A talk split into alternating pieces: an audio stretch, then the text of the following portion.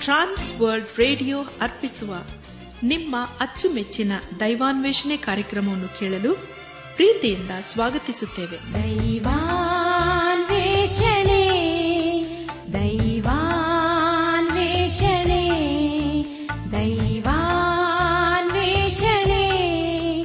ದೈವಾನ್ವೇಷಣೆ. ಬನ್ನಿ ಪ್ರಿಯರೇ ದೇವರ ವಾಕ್ಯವನ್ನು ಧ್ಯಾನ ಮಾಡುವ ಮುನ್ನ ಕರ್ತನ ಸಮ್ಮುಖದಲ್ಲಿ ನಮ್ಮನ್ನು ತಗ್ಗಿಸಿಕೊಂಡು, ನಮ್ಮ ಶಿರವನ್ನು ಭಾಗಿಸಿ ನಮ್ಮ ಕಣ್ಣುಗಳನ್ನು ಮುಚ್ಚಿಕೊಂಡು ದೀನತೆಯಿಂದ ಪ್ರಾರ್ಥನೆ ಮಾಡೋಣ. ನಮ್ಮನ್ನು ಬಹಳವಾಗಿ ಪ್ರೀತಿ ಮಾಡಿ, ಸಾಗೆ ಸಲಹುವ ನಮ್ಮ ರಕ್ಷಕನಲ್ಲಿ ತಂದೆಯಾದ ದೇವರೇ, ನಿನ್ನ ಪರಿಶುದ್ಧವಾದ ನಾಮವನ್ನು ಕೊಂಡಾಡಿ, ಹಾಡಿ ಸ್ತುತಿಸುತ್ತವೆ. ಕರ್ತನೆ, ನಿನ್ನ ಸಮ್ಮುಖದಲ್ಲಿ ಪರಿಪೂರ್ಣ ಸಂತೋಷವಿದೆ. ನಿನ್ನ ಬಲಗೈಲಿ ಶಾಶ್ವತವಾದಂತಹ ಭಾಗ್ಯವಿದೆ.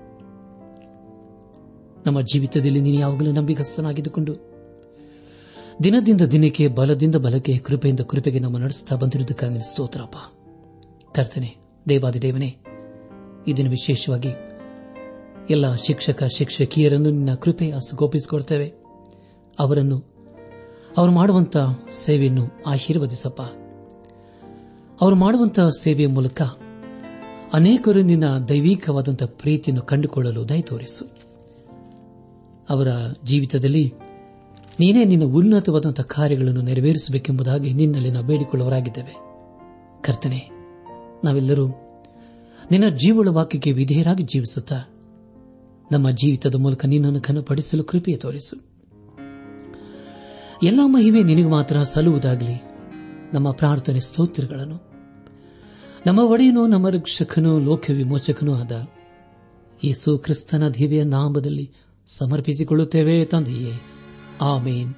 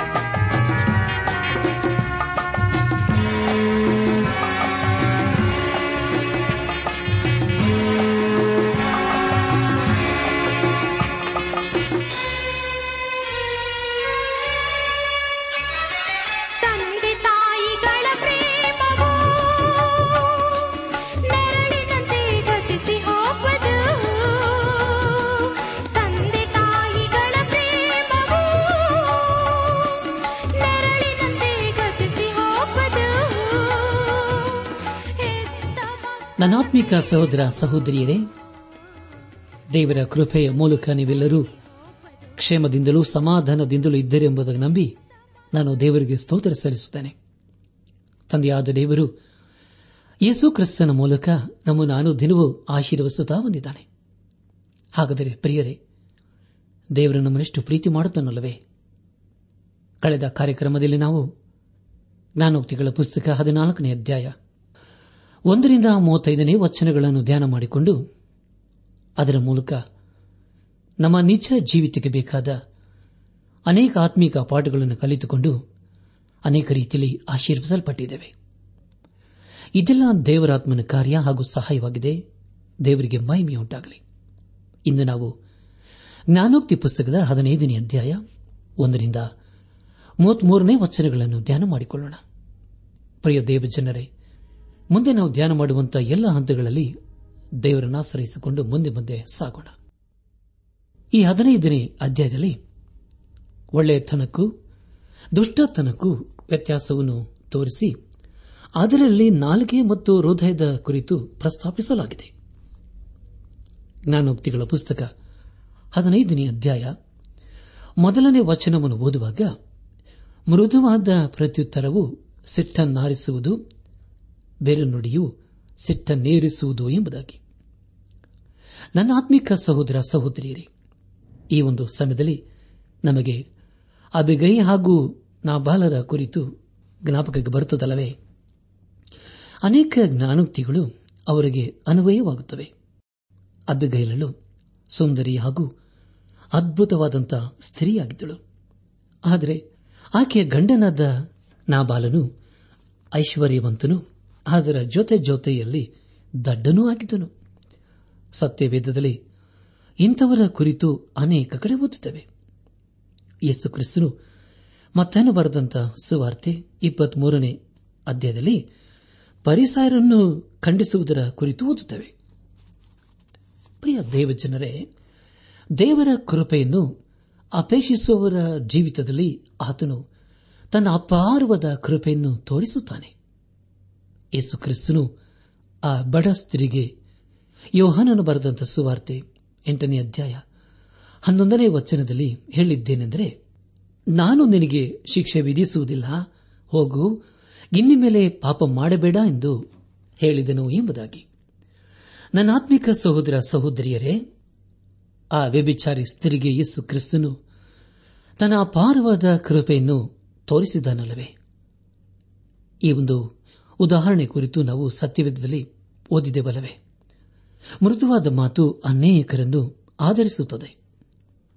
ಜ್ಞಾನೋಕ್ತಿಗಳ ಪುಸ್ತಕ ಹದಿನೈದನೇ ಅಧ್ಯಾಯ ಎರಡನೇ ವಚನವನ್ನು ಓದುವಾಗ, ಜ್ಞಾನಿಗಳ ನಾಲ್ಗೆಯು ತಿಳುವಳಿಕೆಯನ್ನು ಸಾರ್ಥಕ ಮಾಡುವುದು, ಜ್ಞಾನಹೀನರ ಬಾಯಿಯು ಮೂರ್ಖತನವನ್ನು ಕಕ್ಕುವುದು ಎಂಬುದಾಗಿ. ನನ್ನ ಆತ್ಮಿಕ ಸಹೋದರ ಸಹೋದರಿಯರೇ, ದಯಮಾಡಿ ಗಮನಿಸಿ ದೇವರ ವಾಕ್ಯವು ನಾಲ್ಗೆಯ ಕುರಿತು ತಿಳಿಸಿಕೊಡುತ್ತದೆ. ದೇವರ ವಾಕ್ಯವು ಕುಡಿಕತ್ತನವನ್ನು ಹೇಗೆ ಖಂಡಿಸುತ್ತದೆಯೋ, ಅದೇ ರೀತಿಯಲ್ಲಿ ನಾಲಿಗೆಯ ವಿಷಯದಲ್ಲಿ ಎಚ್ಚರಿಕೆಯಿಂದ ಇರಲು ಹೇಳುತ್ತದೆ. ನಾವು ಎಂಥವರೆಂದು ನಮ್ಮ ನಾಲಿಗೆಯೇ ಹೇಳುತ್ತದೆ. ಅದು ದೇಹದಲ್ಲಿ ಅತಿ ಕೆಟ್ಟದಾದಂಥ ಅಂಗವಾಗಿದೆ. ಹದಿನೈದನೇ ಅಧ್ಯಾಯ. ಮೂರನೇ ವಚನವನ್ನು ಓದುವಾಗ, ಯಹೋವನ ದೃಷ್ಟಿಯು ಎಲ್ಲೆಲ್ಲಿಯೂ ಇರುವುದು ಆತನು ಕೆಟ್ಟವರನ್ನು ಒಳ್ಳೆಯವರನ್ನು ನೋಡುತ್ತಲೇ ಇರುವನು ಎಂಬುದಾಗಿ. ಪ್ರಿಯ ದೇವಜನರೇ, ಒಂದು ವೇಳೆ ಎಡಗೈ ಮಾಡಿದ್ದು ಬಲಗೈಗೆ ತಿಳಿಯದೇ ಇರಬಹುದು, ಅಥವಾ ನಮ್ಮ ಹಿರಿಯ ಸಹೋದರನಿಗೆ ನಮ್ಮ ಕುರಿತು ತಿಳಿಯದೇ ಇರಬಹುದು. ಆದರೆ ದೇವರು ನಮ್ಮನ್ನು ಗಮನಿಸುತ್ತಾನೆ, ಹಾಗೂ ನೋಡುತ್ತಾನೆ. ಒಬ್ಬ ಐಗುಪ್ತನು ಇಸ್ರಾಯಿಲರ ಒಬ್ಬ ಗುಲಾಮನನ್ನು ಹೊಡೆಯುವುದನ್ನು ಮೋಶೆ ಕಂಡನು. ಅದನ್ನು ತಡೆದುಕೊಳ್ಳಲು ಮೋಶಿಗೆ ಸಾಧ್ಯವಾಗಲಿಲ್ಲ. ಎಡೆಗಡೆ ಹಾಗೂ ಬಲಗಡೆ ನೋಡಿದನು, ಆದರೆ ಮೇಲೆ ನೋಡಲಿಲ್ಲ. ಕೊನೆಗೆ ಐಗುಪ್ತನನ್ನು ಕೊಂದುಬಿಟ್ಟನು. ಆದರೆ ಪ್ರಿಯರಿ, ಅದು ದೇವರಿಗೆ ತಿಳಿಯಿತು.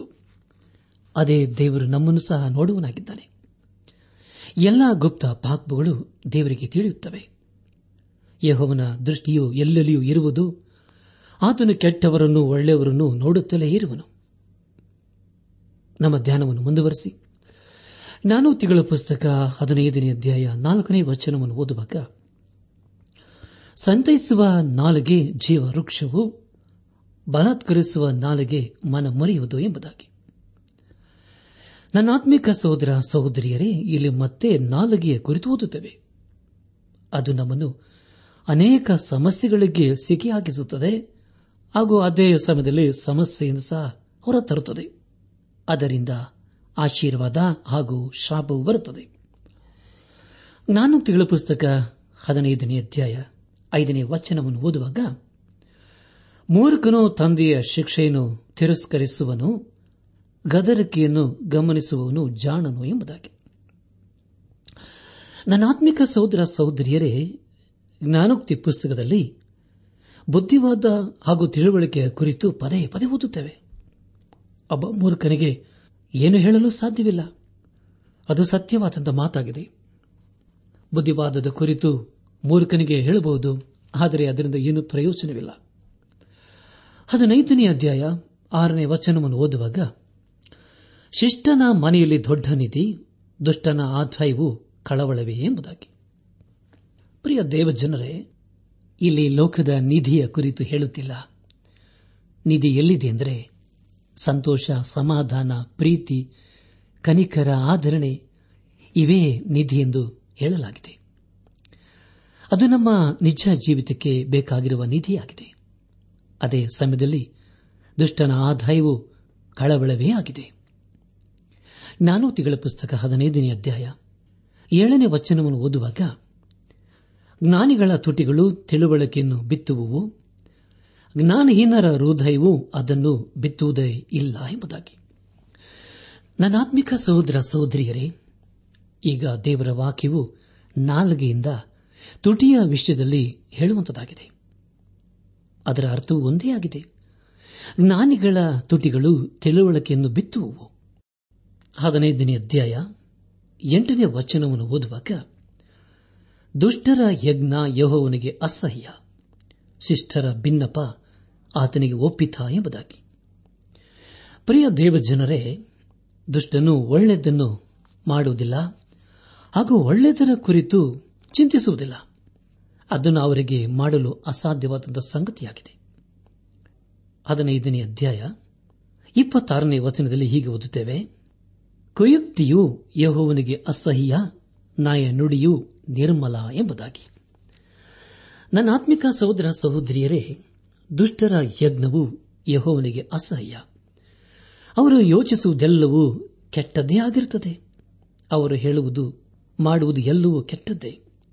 ಅದಕ್ಕೆ ಕಾರಣ, ಅವರು ತಾವು ನೀತಿವಂತರಾಗಿ ಬದುಕುವುದನ್ನು ಕಲಿಯಲಿಲ್ಲ. ಒಂದು ವೇಳೆ ಒಬ್ಬ ವ್ಯಕ್ತಿ ದೈವಾಲಯಕ್ಕೆ ಸರಿಯಾಗಿ ಹೋಗುತ್ತಿರಬಹುದು, ಎಲ್ಲ ಆಚಾರ ವಿಚಾರಗಳನ್ನು ಮಾಡುತ್ತಿರಬಹುದು, ಅದನ್ನು ದೇವರು ಮೆಚ್ಚುವುದಿಲ್ಲ. ದೇವರು ನಮ್ಮ ಹೊರಗಿನ ವಿಷಯವನ್ನು ಗಮನಿಸುವುದಿಲ್ಲ, ಆದರೆ ಆತನು ನಮ್ಮ ಅಂತರ್ಯವನ್ನು ಗಮನಿಸುವನಾಗಿದ್ದಾನೆ ನಮ್ಮ ಧ್ಯಾನವನ್ನು ಮುಂದುವರೆಸಿ ಜ್ಞಾನೋಕ್ತಿಗಳ ಪುಸ್ತಕ ಹದಿನೈದನೇ ಅಧ್ಯಾಯ. ಒಂಬತ್ತನೇ ವಚನವನ್ನು ಓದುವಾಗ, ದುಷ್ಟನ ನಡತೆಯು ಯೋಹವನಿಗೆ ಅಸಹ್ಯ, ಧರ್ಮಾಸಕ್ತನು ಆತನಿಗೆ ಪ್ರಿಯ ಎಂಬುದಾಗಿ. ಪ್ರಿಯ ದೇವಜನರೇ, ದೇವರು ದುಷ್ಟತನವನ್ನು ಅಸಹ್ಯಪಡುತ್ತಾನೆ. ಅದೇ ಸಮಯದಲ್ಲಿ ಆತನು ನೀತಿವಂತರನ್ನು ಕಟಾಕ್ಷಿಸುತ್ತಾನೆ. ಯೇಸು ಕ್ರಿಸ್ತನು ನಮ್ಮನ್ನು ನೀತಿವಂತನನ್ನಾಗಿ ಮಾಡಲು ಬಂದನು. ಕೊರಿಂತ ಸಭೆಗೆ ಬರೆದಂತ ಮೊದಲನೇ ಪತ್ರಿಕೆ ಒಂದನೇ ಅಧ್ಯಾಯ ಮೂವತ್ತನೇ ವಚನದಲ್ಲಿ ಅಪ್ಪುಸನದ ಪೌಲನು ಹೀಗೆ ಬರೆಯುತ್ತಾನೆ, ನೀವು ಕ್ರಿಸ್ತ ಯೇಸುವಿನಲ್ಲಿರುವುದು ಆತನಿಂದಲೇ.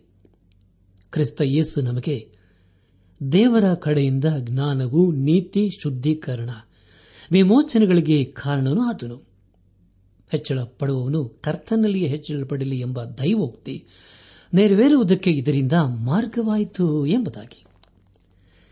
ನನ್ನ ಆತ್ಮಿಕ ಸಹೋದರ ಸಹೋದರಿಯರೇ, ನಮ್ಮ ಧ್ಯಾನವನ್ನು ಮುಂದುವರೆಸಿ ಜ್ಞಾನೋಕ್ತಿಗಳ ಪುಸ್ತಕ ಹದಿನೈದನೇ ಅಧ್ಯಾಯ ಹತ್ತನೇ ವಚನವನ್ನು ಓದುವಾಗ, ಧರ್ಮ ಮಾರ್ಗವನ್ನು ಬಿಟ್ಟವನಿಗೆ ತೀಕ್ಷ್ಣ ಶಿಕ್ಷಣ, ಗದರಿಕೆಯನ್ನು ಕೇಳಲೊಲ್ಲದವನಿಗೆ ಸಾವು ಎಂಬುದಾಗಿ. ನನ್ನಾತ್ಮಿಕ ಸಹೋದರ ಸಹೋದರಿಯರೇ, ಅನೇಕರು ಯಾವ ರೀತಿಯ ಬುದ್ಧಿ ಮಾತುಗಳನ್ನು ಹಾಗೂ ತಿಳುವಳಿಕೆಯ ಮಾತನ್ನು ಇಷ್ಟಪಡುವುದಿಲ್ಲ. ಹದಿನೈದನೇ ಅಧ್ಯಾಯ. ಹನ್ನೊಂದನೇ ವಚನವನ್ನು ಓದುವಾಗ ಪಾತಾಳವು ನಾಶಲೋಕವು ಯೋಹವನಿಗೆ ಗೋಚರವಾಗಿರುವಲ್ಲಿ ನರವಂಶದವರ ಹೃದಯಗಳು ಮತ್ತು ಸ್ಪಷ್ಟ ಎಂಬುದಾಗಿ. ಪ್ರಿಯ ದೇವಜನರೇ, ಇದರ ಕುರಿತು ಇಬ್ರಿಯರಿಗೆ ಬರೆದ ಪತ್ರಿಕೆ ನಾಲ್ಕನೇ ಅಧ್ಯಾಯ ಹದಿಮೂರನೇ ವಚನದಲ್ಲಿ ಹೀಗೆ ಓದುತ್ತೇವೆ, ನಾವು ಯಾವಾತನಿಗೆ ಲೆಕ್ಕ ಒಪ್ಪಿಸಬೇಕಾಗಿದೆಯೋ, ಆತನ ದೃಷ್ಟಿಗೆ ಸಮಸ್ತವು ಮುಚ್ಚ ಮರೆಯಿಲ್ಲದ್ದಾಗಿಯೂ ಬಯಲಾದದ್ದಾಗಿಯೋದೆ ಆತನ ಸನ್ನಿಧಿಯಲ್ಲಿ ಅಗೋಚರವಾಗಿರುವ ಸೃಷ್ಟಿಯು ಒಂದು ಇಲ್ಲ ಎಂಬುದಾಗಿ. ಹೌದು ಪ್ರಿಯರೇ, ಇದು ಎಷ್ಟು ಸತ್ಯವಾದಂತಹ ಮಾತಲ್ಲವೇ. ದೇವರಿಗೆ ಎಲ್ಲರ ಹೃದಯ ಹಾಗೂ ಎಲ್ಲರ ಆಲೋಚನೆ ಕುರಿತು ಚೆನ್ನಾಗಿ ತಿಳಿದಿರುತ್ತದೆ. ದೇವರು ಮಾತ್ರ ತನ್ನ ಮಕ್ಕಳಿಗೆ ಲೋಕದ ಕುರಿತು ತಿಳಿಸಲು ಯೇಸು ಕ್ರಿಸ್ತನು ಸುಮಾರು ಎರಡು ಸಾವಿರ ವರ್ಷಗಳ ಹಿಂದೆ ಈ ಲೋಕದಲ್ಲಿ ದಯದಿಂದ ಇದ್ದನು. ಆತನು ಮರಣದ ಬಾಗಿಲಿನ ಮೂಲಕ ದಾಟಿ ಹೋದನು. ಆದರೆ ಮೂರನೇ ದಿನದಲ್ಲಿ ಜೀವದಿಂದ ಎದ್ದು ಬಂದನು. ನಾಲ್ವತ್ತು ದಿವಸಗಳು ತನ್ನ ಶಿಷ್ಯರಿಗೆ ತನ್ನ ಕುರಿತು ಪ್ರಕಟಿಸಿಕೊಂಡನು. ನಂತರ ತಾನು ಮಹಿಮೆಯಲ್ಲಿ ಸೇರಿ ಹೋದನು. ನಂತರ ನಮಗೆ ಪವಿತ್ರಾತ್ಮನನ್ನು ಕಳಿಸಿದನು. ಯೋಹಾನನು ಬರೆದಂತ ಸುವಾರ್ತೆ, ಹದಿನಾರನೇ ಅಧ್ಯಾಯ, ಹನ್ನೆರಡರಿಂದ ಹದಿನಾಲ್ಕನೇ ವಚನಗಳನ್ನು ಓದುವಾಗ, ನಾನು ನಿಮಗೆ ಹೇಳಬೇಕಾದದ್ದು ಇನ್ನೂ ಬಹಳ ಉಂಟು, ಆದರೆ ಸದ್ಯಕ್ಕೆ ಅದನ್ನು ಹೊರಲಾರಿರಿ. ಸತ್ಯದ ಆತ್ಮನು ಬಂದಾಗ ಆತನು ನಿಮ್ಮನ್ನು ನಡೆಸಿಕೊಂಡು ಹೋಗಿ ಸಕಲ ವಿಷಯದಲ್ಲಿಯೂ ಸತ್ಯಕ್ಕೆ ಸೇರಿಸುವನು. ಆತನು ತನ್ನಷ್ಟಕ್ಕೆ ತಾನೇ ಮಾತಾಡದೆ ಕೇಳಿದ ಮಾತುಗಳನ್ನೇ ಆಡುವನು ಮತ್ತು ಮುಂದಾಗುವ ಸಂಗತಿಗಳನ್ನು ನಿಮಗೆ ತಿಳಿಸುವನು. ಆತನು ನನ್ನದರೊಳಗಿಂದ ತೆಗೆದುಕೊಂಡು ನಿಮಗೆ ತಿಳಿಸುತ್ತಾ ನನ್ನನ್ನೇ ಮಹಿಮೆಪಡಿಸುವನು. ತಂದೆಗೆ ಇರುವುದೆಲ್ಲ ನನ್ನದು. ಆದುದರಿಂದಲೇ ನನ್ನದರೊಳಗಿಂದ ತೆಗೆದುಕೊಂಡು ನಿಮಗೆ ತಿಳಿಸುವನೆಂದು ಹೇಳಿದೆನು. ಸ್ವಲ್ಪ ಕಾಲದ ಮೇಲೆ ನಾನು ನಿಮಗೆ ಕಾಣುವುದಿಲ್ಲ. ಅನಂತರ ಸ್ವಲ್ಪ ಕಾಲವಾದ ಮೇಲೆ ನನ್ನನ್ನು ನೋಡುವಿರಿ ಅಂದನು ಎಂಬುದಾಗಿ. ನನ್ನ ಆತ್ಮಿಕ ಸಹೋದರ ಸಹೋದರಿಯರೇ, ಇದರ ಕುರಿತು ನಾವು ಎಚ್ಚರಿಕೆಯಿಂದ ಇರಬೇಕು ಯಾಕೆಂದರೆ ಪ್ರಿಯರೇ, ಯೇಸು ಕ್ರಿಸ್ತನು ಮೊದಲನೇ ಸಾರಿ ಬಂದದ್ದು ಎಷ್ಟು ಸತ್ಯವೋ, ಆತನು ಎರಡನೇ ಸಾರಿ ಬರುವಂತದ್ದು ಕೂಡ ಅಷ್ಟೇ ಸತ್ಯವಾಗಿದೆ. ನಮ್ಮ ಧ್ಯಾನವನ್ನು ಮುಂದುವರೆಸಿ ಜ್ಞಾನೋಕ್ತಿಗಳ ಪುಸ್ತಕ ಹದಿನೈದನೇ ಅಧ್ಯಾಯ ಹದಿಮೂರನೇ ವಚನವನ್ನು ಓದುವಾಗ ಹರ್ಷ ಹೃದಯದಿಂದ ಹಸನ್ಮುಖ ಮನೋವ್ಯಥೆಯಿಂದ ಆತ್ಮಭಂಗ ಎಂಬುದಾಗಿ. ನನ್ನ ಪ್ರಿಯ ದೇವಜನರೇ, ಸಂತೋಷ ಹಾಗೂ ಉಲ್ಲಾಸ ನಮ್ಮ ಜೀವಿತಕ್ಕೆ ಬೇಕು. ಅದೇ ಸಮಯದಲ್ಲಿ ಮನೋವ್ಯಥೆಯು ಆತ್ಮಕ್ಕೆ ಭಂಗವನ್ನು ತರುತ್ತದೆ. ಹದಿನೈದನೇ ಅಧ್ಯಾಯ, ಹದಿನಾಲ್ಕನೇ ವಚನವನ್ನು ಓದುವಾಗ, ವಿವೇಕಿಯ ಹೃದಯ ತಿಳುವಳಿಕೆಯನ್ನು ಹುಡುಕುವುದು ಮೂಢರ ಬಾಯಿ ಮೂರ್ಖತನವನ್ನು ಮುಕ್ಕುವುದು ಎಂಬುದಾಗಿ. ಪ್ರಿಯರೇ, ಇಲ್ಲಿ ಮಾನವನ್ನ ಶಿರಸ್ಸಿನ ಕುರಿತು ಹೇಳುವುದಕ್ಕಿಂತಲೂ ಹೃದಯದ ಕುರಿತು ಹೇಳುವಂತದಾಗಿದೆ. ವಿವೇಕಿಯ ಹೃದಯವು ತಿಳುವಳಿಕೆಯನ್ನು ಹುಡುಕುವುದು. ಹದಿನೈದನೇ ಅಧ್ಯಾಯ. ಹದಿನೈದರಿಂದ ಹದಿನೇಳನೇ ವಚನಗಳನ್ನು ಓದುವಾಗ, ದೀನನ ದಿನಗಳೆಲ್ಲ ದುಃಖಭರಿತ ಹರ್ಷ ಹೃದಯನಿಗೆ ನಿತ್ಯವೂ ಔತಣ. ಕಳವಳದಿಂದ ಕೂಡಿದ ಬಹುಧನಕ್ಕಿಂತಲೂ ಯಹೋವನ ಭಯದಿಂದ ಕೂಡಿದ ಅಲ್ಪ ಧನವೇ ಲೇಸು. ದ್ವೇಷ ಇರುವಲ್ಲಿ, ಕೊಬ್ಬಿದ ಧನದ ಮಾಂಸಕ್ಕಿಂತಲೂ ಪ್ರೇಮವಿರುವಲ್ಲಿ ಸೊಪ್ಪಿನ ಊಟವೇ ಉತ್ತಮ ಎಂಬುದಾಗಿ. ಪ್ರಿಯರೇ, ಇದು ಎಷ್ಟು ಅದ್ಭುತವಾದಂಥ ಮಾತಲ್ಲವೇ. ಈ ಒಂದು ಉದಾಹರಣೆ ಕುರಿತು ನಾವು ದಾನಿಯಲ ಪ್ರವಾದನ ಪುಸ್ತಕದಲ್ಲಿ ಓದುತ್ತೇವೆ. ಅವನು ಕೇವಲ ಒಬ್ಬ ಚಿಕ್ಕ ಹುಡುಗನಾಗಿದ್ದಾಗ ಅವನನ್ನು ಬಾಬೆಲೆಗೆ ಸರಿಯಾಗಿ ಒಯ್ಯಲಾಯಿತು. ಅಲ್ಲಿ ಅವನು ತನ್ನ ಬುದ್ಧಿಶಕ್ತಿಯಿಂದ ಅನೇಕ ಮೇಧಾವಿ ಎಂಬುದಾಗಿ ಹೇಳಿಸಿಕೊಂಡವರನ್ನು ಬೆರಗು ಮಾಡಿದನು. ದೇವರು ಅವನಿಗೆ, ತಿನ್ನಬಾರದೆಂದು ಹೇಳಿದ ಊಟವನ್ನು ಅವನು ಬಾಬೇಲಿನಲ್ಲಿ ತಿನ್ನಲು ಇಷ್ಟಪಡಲಿಲ್ಲ. ಅದಕ್ಕೆ ಕಾರಣ ಅವನಲ್ಲಿ ದೇವರ ಭಯವಿತ್ತು. ಅವನು ದೇವರನ್ನು ಸಲಹಬೇಕಾಗಿತ್ತು. ಆದುದರಿಂದ ದೇವರು ಅವನನ್ನು ಸನ್ಮಾನಿಸಿದನು. ದೇವರು ದಾನಿಯಲನನ್ನು ನವಕತ್ನೇಚರನ ಆಸ್ಥಾನದಲ್ಲಿ ಪ್ರಧಾನ ಮಂತ್ರಿಯನ್ನಾಗಿ ನೇಮಿಸಿದನು. ದೇವರು ದಾನಿಯಲನ ಜೀವಿತದಲ್ಲಿ ಅಸಾಧ್ಯವಾದದನ್ನು ಸಾಧ್ಯ ಮಾಡಿ ತೋರಿಸಿದನು. ದೇವರಿಗೆ ಮಹಿಮೆಯುಂಟಾಗಲಿ. ನಮ್ಮ ಧ್ಯಾನವನ್ನು ಮುಂದುವರೆಸಿ. ನಾನು ತಿಗಳ ಪುಸ್ತಕ, ಹದಿನೈದನೇ ಅಧ್ಯಾಯ, ಹದಿನೆಂಟನೇ ವಚನವನ್ನು ಓದುವಾಗ, ಕೋಪಿಷ್ಠನು ವ್ಯಾಜ್ಯವನ್ನು ಎಬ್ಬಿಸುವನು ದೀರ್ಘಶಾಂತನು ಜಗಳವನ್ನು ಶಮನ ಪಡಿಸುವನು ಎಂಬುದಾಗಿ. ಪ್ರಿಯ ದೇವಜನರೇ, ಈ ವಚನವು ನಮಗೆ ಹದಿನೈದನೇ ಅಧ್ಯದ ಮೊದಲನೇ ವಚನವನ್ನು ಜ್ಞಾಪಕಪಡಿಸುತ್ತದೆ. ಅಲ್ಲಿ ಹೀಗೆ ಓದಿಕೊಂಡಿದ್ದೇವೆ, ಮೃದುವಾದ ಪ್ರತ್ಯುತ್ತರವು ಸಿಟ್ಟನ್ನಾರಿಸುವುದು, ಬೇರೆ ನುಡಿಯು ಸಿಟ್ಟನ್ನೇರಿಸುವುದು ಎಂಬುದಾಗಿ. ನನ್ನಾತ್ಮಿಕ ಸಹೋದರ ಸಹೋದರಿಯರೇ, ದೇವರ ವಾಕ್ಯವನ್ನು ನಾವು ಇದ್ದ ಹಾಗೆ ಹೇಳಬೇಕು. ಹದಿನೈದನೇ ಅಧ್ಯಾಯ. ಇಪ್ಪತ್ತನೇ ವಚನವನ್ನು ಓದುವಾಗ ಜ್ಞಾನವಂತನಾದ ಮಗನು ತಂದೆಯನ್ನು ಉಲ್ಲಾಸಗೊಳಿಸುವನು, ಜ್ಞಾನಹೀನನು ತಾಯಿಯನ್ನು ತಿರಸ್ಕರಿಸುವನು ಎಂಬುದಾಗಿ. ಪ್ರಿಯ ದೇವಜನರೇ, ಮಗನು ಒಳ್ಳೆಯ ಕಾರ್ಯವನ್ನು ಮಾಡಿದರೆ ತಂದೆಯು ಸಂತೋಷಪಡುವನು. ಇಪ್ಪತ್ಮೂರನೇ ವಚನದಲ್ಲಿ ಹೀಗೆ ಓದುತ್ತೇವೆ. ತಕ್ಕ ಉತ್ತರ ಕೊಡುವವನಿಗೆ ಎಷ್ಟೋ ಉಲ್ಲಾಸ, ಸಮಯೋಚಿತವಾದ ವಚನದಲ್ಲಿ ಎಷ್ಟೋ ಸ್ವಾರಸ್ಯ ಎಂಬುದಾಗಿ. ನನ್ನ ಆತ್ಮಿಕ ಸಹೋದರ ಸಹೋದರಿಯರೇ ಸರಿಯಾದ ಮತ್ತನ್ನು ಸರಿಯಾದ ಸಮಯದಲ್ಲಿ ಹೇಳಬೇಕು. ಆಗ ಎಷ್ಟೋ ಕಾರ್ಯಗಳು ನಮ್ಮ ಜೀವಿತದ ಹಾದಿಯಲ್ಲಿ ಬದಲಾಗುತ್ತದೆ. ನಮ್ಮ ಧ್ಯಾನವನ್ನು ಮುಂದುವರೆಸಿ. ನಾನು ತಿಗಳ ಪುಸ್ತಕ ಹದಿನೈದನೇ ಅಧ್ಯಾಯ ಇಪ್ಪತ್ತಾರನೇ ವಚನವನ್ನು ಓದುವಾಗ ಕುಯುಕ್ತಿಯು ಯಹೋವನಿಗೆ ಅಸಹ್ಯ, ನಯ, ನುಡಿಯು ನಿರ್ಮಲ ಎಂಬುದಾಗಿ. ಪ್ರಿಯ ದೇವಜನರೇ, ದುಷ್ಟನ ಕಾರ್ಯಗಳನ್ನು ಆಲೋಚನೆಯನ್ನು ಹಾಗೂ ಅವನ ನಡತೆಯನ್ನು ದೇವರು ಇಷ್ಟಪಡುವುದಿಲ್ಲ. ಆದರೆ ಅವನು ಒಂದು ದಿನ ದೇವರ ಕಡೆಗೆ ತಿರುಗಿಕೊಳ್ಳಲೇಬೇಕೆಂಬುದಾಗಿ ಆತನು ಅಪೇಕ್ಷಿಸುತ್ತಾನೆ. ಹದಿನೈದನೇ ಅಧ್ಯಾಯ ಇಪ್ಪತ್ತೊಂಬತ್ತನೇ ವಚನವನ್ನು ಓದುವಾಗ ಯೋಹವನ್ನು ದುಷ್ಟರಿಗೆ ದೂರ, ಶಿಷ್ಟರ ಭಿನ್ನಹಕ್ಕೆ ಹತ್ತಿರ ಎಂಬುದಾಗಿ. ನನ್ನ ಆತ್ಮಿಕ ಸಹೋದರ ಸಹೋದರಿಯರೇ, ಇದರ ಕುರಿತು ನಾವು ಪೇತ್ರನ್ನು ಬರೆದಂತಹ ಮೊದಲಿನ ಪತ್ರಿಕೆ ಮೂರನೇ ಅಧ್ಯಾಯ ಹತ್ತರಿಂದ ಹನ್ನೆರಡನೇ ವಚನಗಳನ್ನು ಓದುವಾಗ ಜೀವದಲ್ಲಿ ಸಂತೋಷಪಟ್ಟು ಸುದಿನಗಳನ್ನು ನೋಡುವುದಕ್ಕೆ ಇಷ್ಟವುಳ್ಳವನು ಕೆಟ್ಟದ್ದನ್ನು ನುಡಿಯದಂತೆ ತನ್ನ ನಾಲಿಗೆಯನ್ನು ವಂಚನೆಯ ಮಾತುಗಳನ್ನಾಡದಂತೆ ತುಟಿಗಳನ್ನು ಬಿಗಿಹಿಡಿಯಲಿ. ಅವನು ಕೆಟ್ಟದ್ದನ್ನು ಬಿಟ್ಟು ಒಳ್ಳೆದನ್ನು ಮಾಡಲಿ. ಸಮಾಧಾನವನ್ನು ಹಾರೈಸಿ ಅದಕ್ಕೋಸ್ಕರ ಪ್ರಯತ್ನ ಪಡಲಿ ಯಾಕಂದರೆ ಕರ್ತನು ನೀತಿವಂತರನ್ನು ಕಟಾಕ್ಷಿಸುತ್ತಾನೆ. ಆತನು ಅವರ ವಿಜ್ಞಾಪನೆಗಳಿಗೆ ಕಿವಿಗೊಡುತ್ತಾನೆ. ಕೆಡುಕರಿಗೂ, ಕರ್ತನು ಕೋಪದ ಮುಖವುಳ್ಳವನಾಗಿರುತ್ತಾನೆ ಎಂದು ಬರೆದದೆ ಎಂಬುದಾಗಿ. ನನ್ನ ಆತ್ಮಿಕ ಸಹೋದರ ಸಹೋದರಿಯರೇ, ದೇವರ ವಾಕ್ಯವು ನಮ್ಮನ್ನು ಪದೇ ಪದೇ ಎಚ್ಚರಿಸುತ್ತಾ ಬಂದಿದೆ.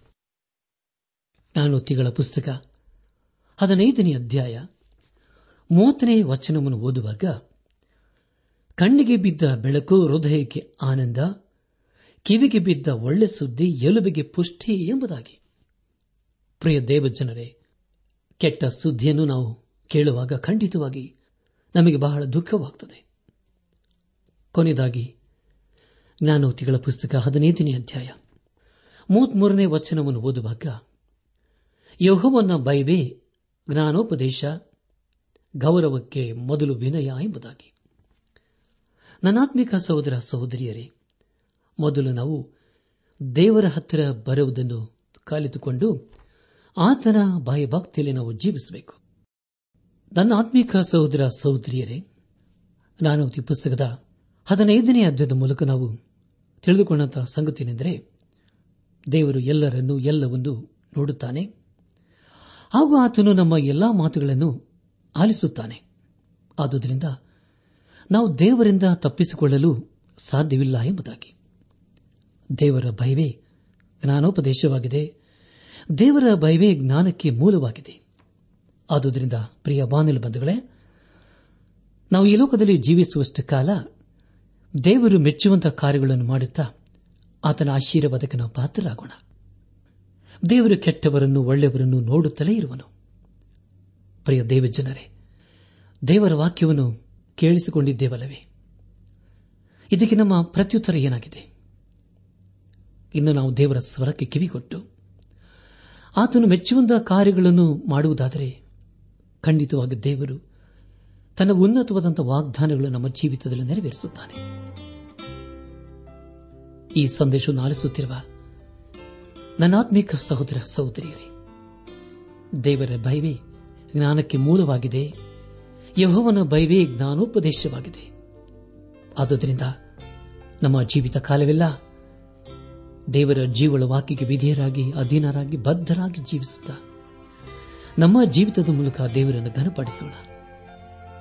ನಾವು ಈ ಲೋಕದಲ್ಲಿ ಜೀವಿಸುವಷ್ಟು ಕಾಲ ದೇವರು ಮೆಚ್ಚುವಂತದನ್ನೇ ಮಾಡೋಣ. ಯಾಕಂದರೆ ಪ್ರಿಯರೇ, ದೇವರ ಅದನ್ನು ನಮ್ಮ ಜೀವಿತದ ಮೂಲಕ ಅಪೇಕ್ಷಿಸುತ್ತಾನೆ.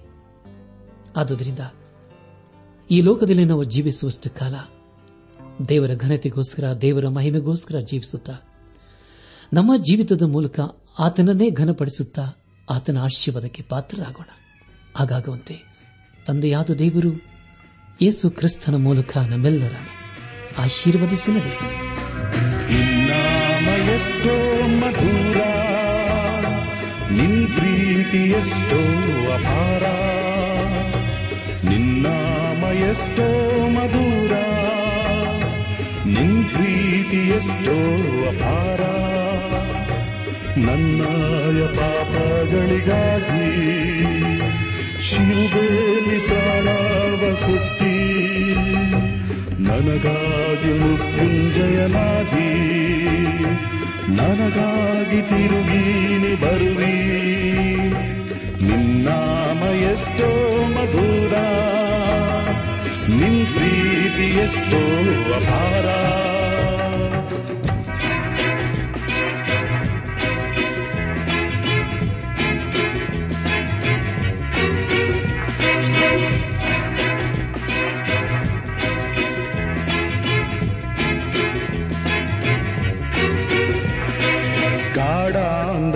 ಅಂಧಕಾರದಲ್ಲಿ ನಾ ನಡೆಯುವಾಗ ನಿನ್ನಸ್ತ ನನ್ನಡೆಸಿತು. ಗಾಢ ಅಂಧಕಾರದಲ್ಲಿ ನಾ ನಡೆಯುವಾಗ ನಿನ್ನಸ್ತ ನನ್ನಡೆಸಿತು. ನಿನ್ ಕೃಪೆಯೇ ನನಗೆ ಆಧಾರ ಇಹದೋಳು ಎಂದೆಂದಿಗೂ. ನಿನ್ ಕೃಪೆಯೇ ನನಗೆ ಆಧಾರ. ಇಹದೋಳು ಎಂದೆಂದಿಗೂ ನಿನ್ನಾಮ ಎಷ್ಟೋ ಮಧುರ ನಿನ್ ಪ್ರೀತಿ ಎಷ್ಟೋ ಅಪಾರ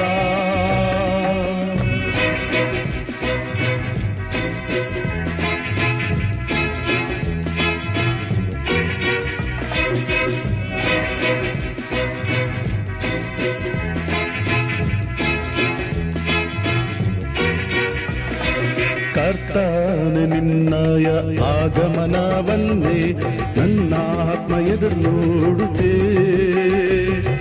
ಕರ್ತಾನೆ ನಿನ್ನಯ ಆಗಮನವನ್ನೇ ನನ್ನ ಆತ್ಮ ಎದುರು ನೋಡುತ್ತೆ.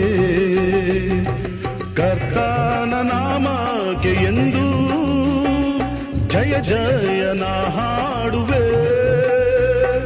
ಕರ್ತಾನ ನಾಮಕ್ಕೆ ಎಂದು ಜಯ ಜಯನ ಹಾಡುವೆ ನಿನ್ನಾಮ ಎಷ್ಟೋ ಮಧುರ, ನಿನ್ ಪ್ರೀತಿ ಎಷ್ಟೋ ಅಪಾರ. ನನ್ನಯ ಪಾಪಗಳಿಗಾಗಿ ಶಿಲುಬೇಲಿ ಪ್ರಾಣಾವ ಕೊಟ್ಟಿ. ನನಾತ್ಮಿಕ ಸಹೋದರ ಸಹೋದರಿಯರೇ, ಇಂದು ದೇವರು ನಮಗೆ ಕೊಡುವ ವಾಗ್ದಾನ ಯೋಹವನ್ನು ನಿಮಗೆ ಕೃಪೆ ತೋರಿಸೇ ತೋರಿಸುವನು. ಏಷಾಯ ಮೂವತ್ತು, ಹತ್ತೊಂಬತ್ತು.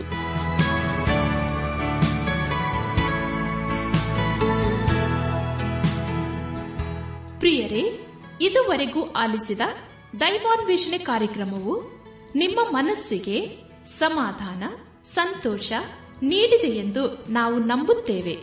ನಮ್ಮೆಲ್ಲರ ಸೃಷ್ಟಿಕರ್ತನಾದ ಏಸು ನಮ್ಮೊಂದಿಗೆ ಸದಾ ಇರುವಾತನಾಗಿದ್ದಾನೆ. ನಿಮ್ಮ ಚಿಂತೆ, ದುಃಖ, ಕಾಯಿಲೆ, ಕಷ್ಟಗಳ ಪರಿಹಾರಕ್ಕಾಗಿ ಆತನ ಹೆಸರಿನಲ್ಲಿ ಪ್ರಾರ್ಥಿಸಿರಿ. ನೀವು ನಮ್ಮ ವಿಳಾಸಕ್ಕೆ ಸಂಪರ್ಕಿಸುವುದಾದರೆ ನಾವು ನಿಮಗಾಗಿ ಪ್ರಾರ್ಥಿಸುತ್ತೇವೆ ಹಾಗೂ ಉತ್ತರಿಸುತ್ತೇವೆ.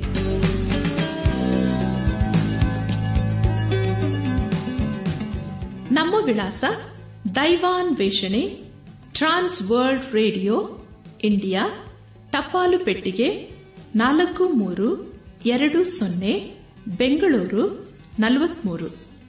ದೈವಾನ್ ವೇಷಣೆ, Trans World Radio India, post box four three two zero, Bangalore forty three. ದೂರವಾಣಿ ಸಂಖ್ಯೆ ಒಂಬತ್ತು ಎಂಟು ನಾಲ್ಕು ಐದು ಆರು ಒಂದು ಆರು ನಾಲ್ಕು ಒಂದು ಎರಡು. ನಮ್ಮ ಇಮೇಲ್ ವಿಳಾಸ Kannada TTB at radio eight eight two dot com ನಮಸ್ಕಾರ ಪ್ರಿಯರೇ.